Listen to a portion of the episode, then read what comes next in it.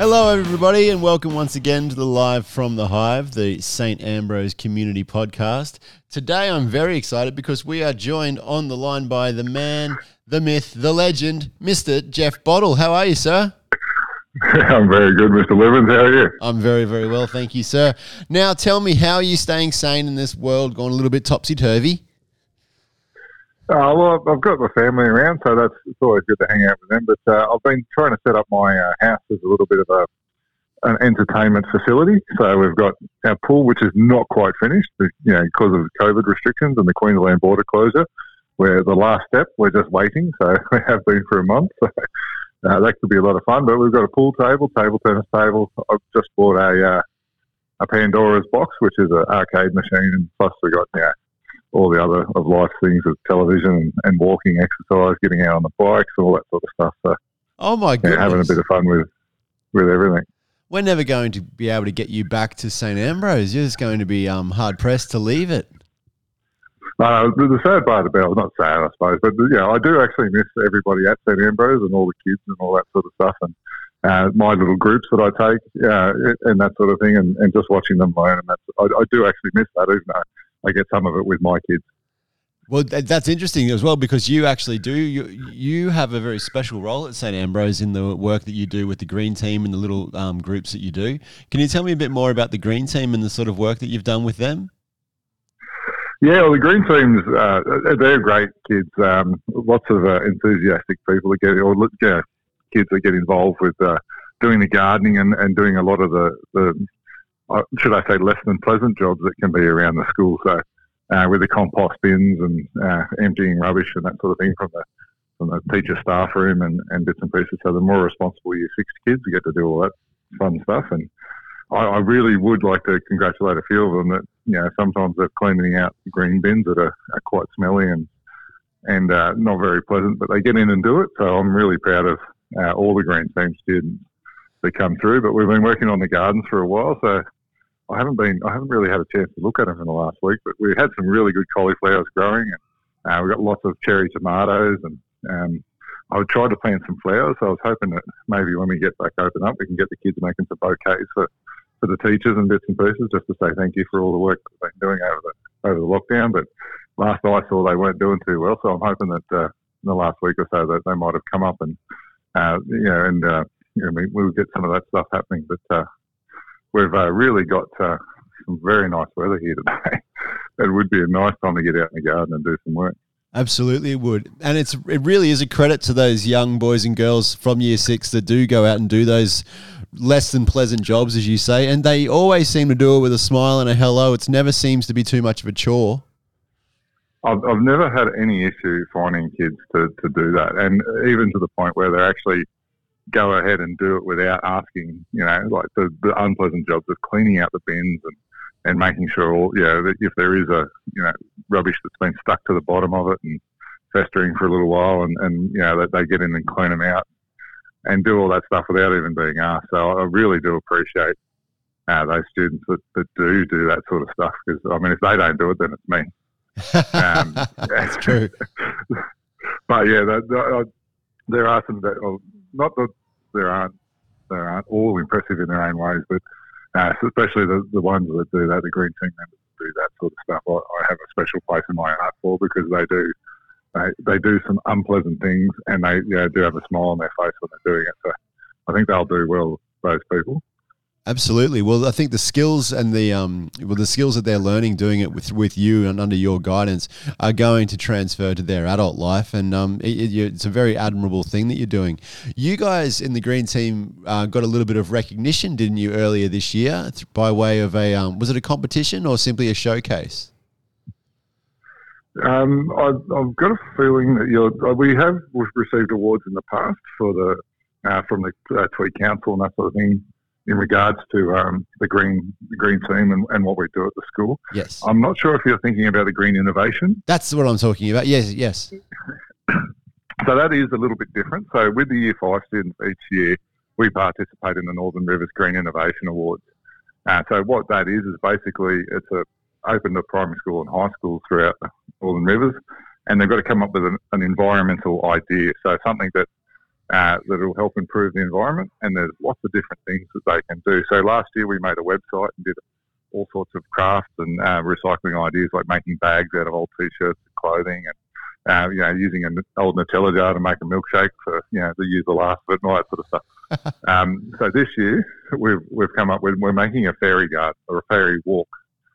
Uh, so we're actually um, creating the fairy houses out of recyclable or recyclable materials. Uh, we're going to, I'm in negotiations with council at the moment. It has been paused because of all this lockdown and that sort of thing to see if we can get them put up at the environmental park. And so kids will be able to walk around and see all these houses. And then on each house, there'll be a QR code with a video message from the kids about how they can help the environment. So, you know, use recycle, uh, use, um, don't stop the use of single use plastics, use recycle, uh, you know, multi use bags and that sort of thing. Or, you know, don't pollute, pollute in the ocean or, you know, stop overfishing of the oceans and that sort of thing are some of the messages that they're going to get across. That hopefully once we open up, we'll be able to get all that out there and and um, we'll be able to take some kids around and have a walk through the environmental park. That is such a great idea. I wonder if there's anybody at home who might be listening to this, um, parents who are quite crafty and whatnot. Are you looking for people to help you out, or have you got pretty much all bases covered for the moment?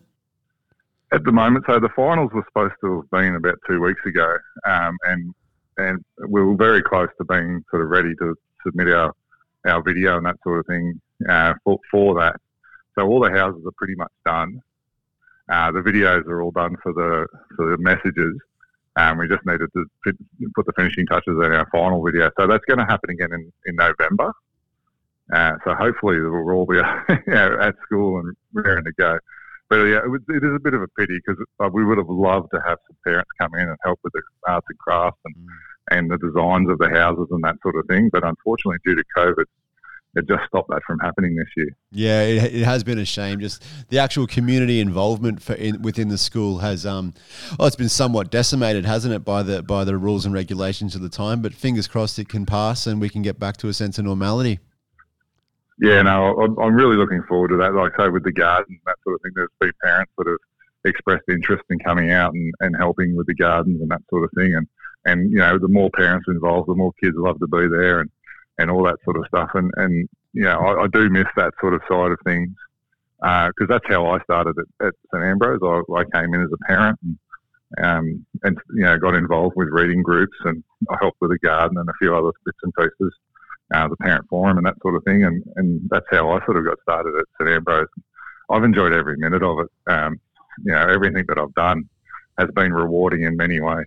Uh, you're an absolute asset to the place. I can honestly say that.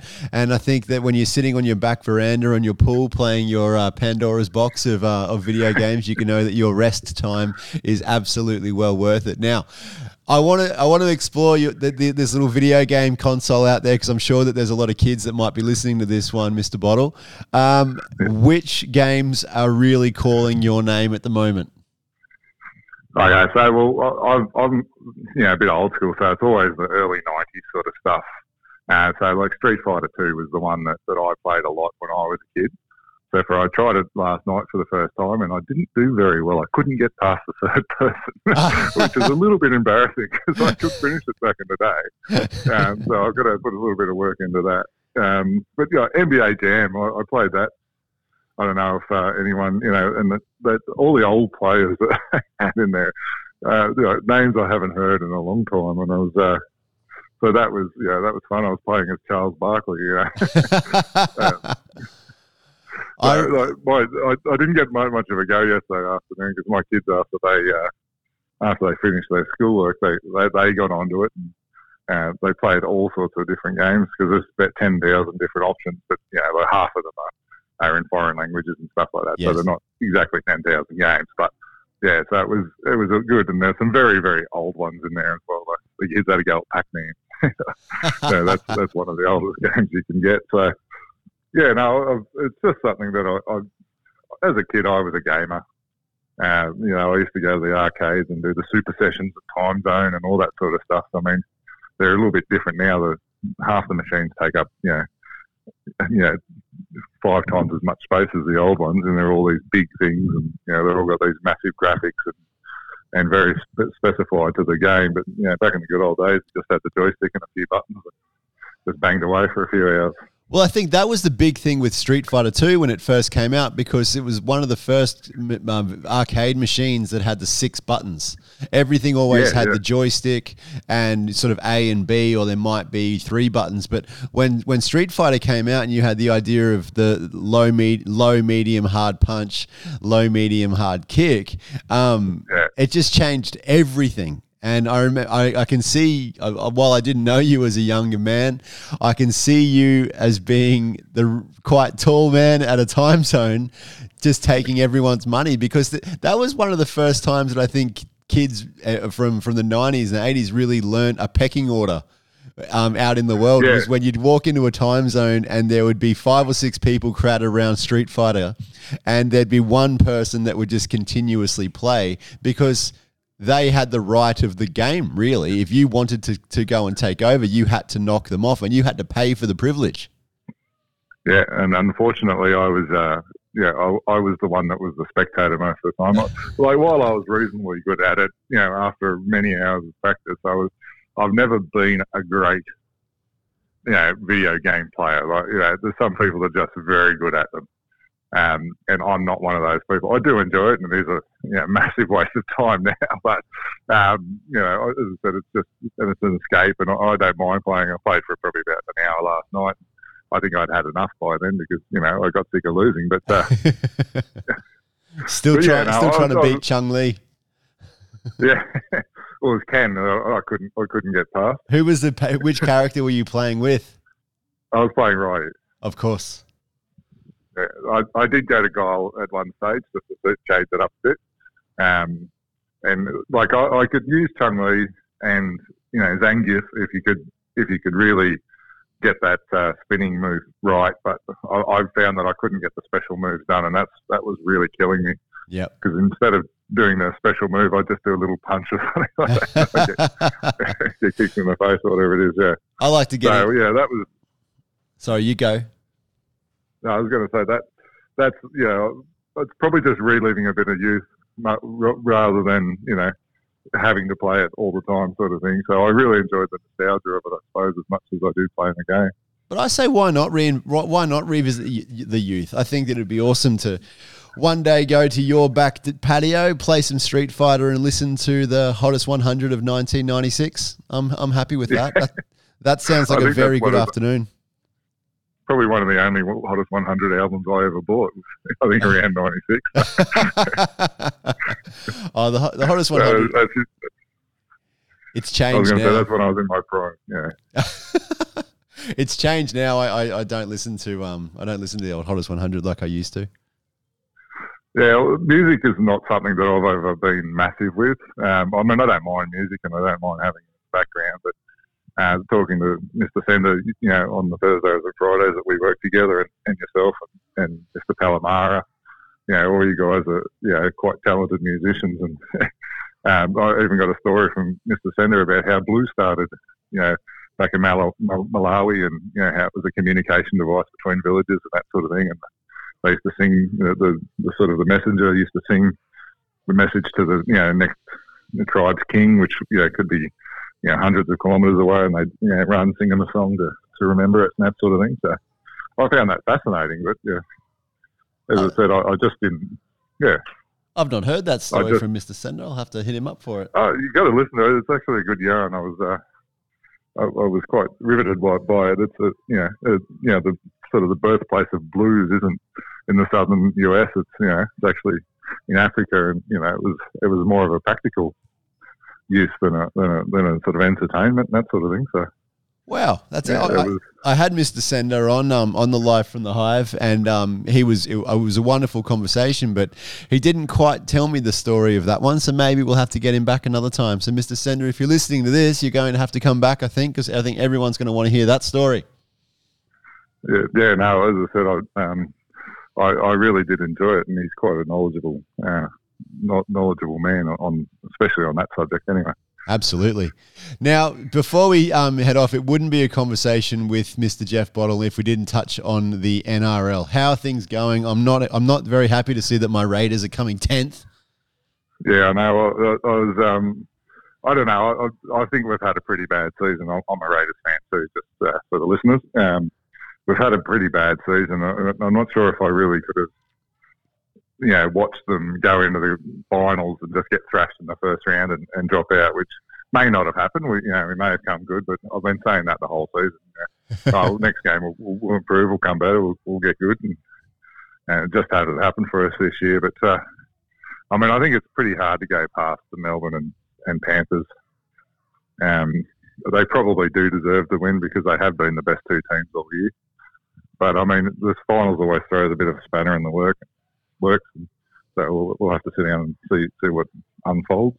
There does seem to be a massive disparity though between the top three and the rest of the top eight. I think you've got this. I'm just looking at the stats right now. You've got the Storm Panthers played 24, won 21. That's crazy. Yeah, and you know, I mean, I think Panthers equaled the record last year, and then Storm have equaled the record this year, mm. the most wins in a row, and that sort of thing. It's just, um, yeah, it, is it is unbelievable to think that they've lost, you know, who I would consider was the best player to ever play the game in Cameron Smith, and it looks like they, he was holding them back. yeah, absolutely. Done better without him. well, they just have such depth coming through. It's kind of like you know the, yeah. the, the Storm are a bit like the the the All Blacks in that it doesn't matter if you lose yeah. Uh, one of your starters, you've got a wealth of talent waiting to take that jersey up. Well, it just it, it just flabbergasted me that they had you know Harry Grant, Ryan Papenhuyzen playing on the bench for half the season. Like they would start at every other club, not just some. Every other club, they would be the starting hooker and, and fullback, mm. and they were playing off the bench. Like they, they had good enough players in their team to say, okay, we're going to put Harry Grant and Ryan Papenhuyzen on the bench. I mean, that's just uh, mind blowing to me. It really is. Well, there is the, yeah, the potential international players that are sitting on the bench. Yeah, yeah. And uh, what what is it particularly about the the Storm and the Panthers? How, how is it that they've been able to create these super teams? Do you think? Like, what are they doing different to the Roosters or the Eels? Well, I, I just think that they, they've they've mastered the art of getting the, the, the momentum back. I think that seems to me that to be the difference between, especially the lower teams. If they lose momentum, they just cannot get it back. Know, I think it's defensive structures that do that. Like it's um, whether it's you know the coaching or the players, you know, or combination of both. I think it's defensive structure and the ability to stop the other team when you when you're on the back foot. And I think Melbourne have always had that, and the Panthers have developed that over the last couple of years. But to me, it's it's the great Bennett teams always had it, and the Roosters used to have it. You know, they've just lost so many players that probably I mean, that's why they're still better than most people because they, they, they can sort of they they know what to do or how to stop the momentum of other teams and get it back into that arm wrestle. And as I said, I've watched so many teams they lose momentum and they don't touch the ball for 20 minutes, especially under the new rules. Absolutely. And so I think that's yeah, I think that's the key in the modern game, unless they change the way they referee the game, is the key for for the team is to be able to sort of stop the momentum of the other team when they get on the front foot. And I think that's where Souths have always have struggled this year, and it's unusual for a Bennett side.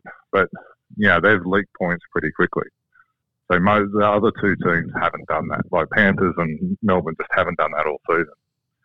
Whereas you know, you know everybody else has.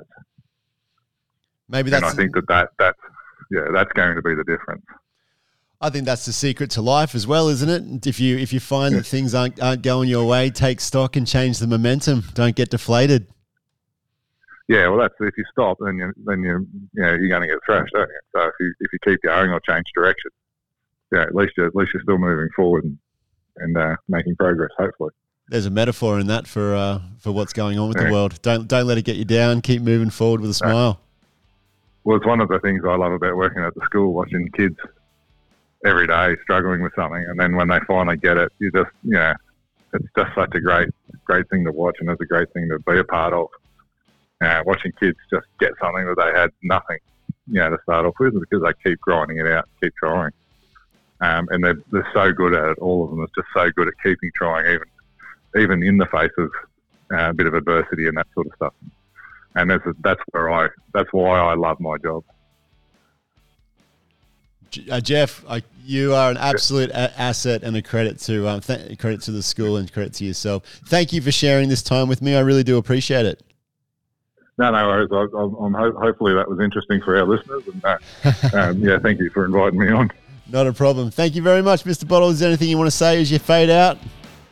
No, no, that's all right. Thanks, Mr. Lubin. Ta-da. Bye.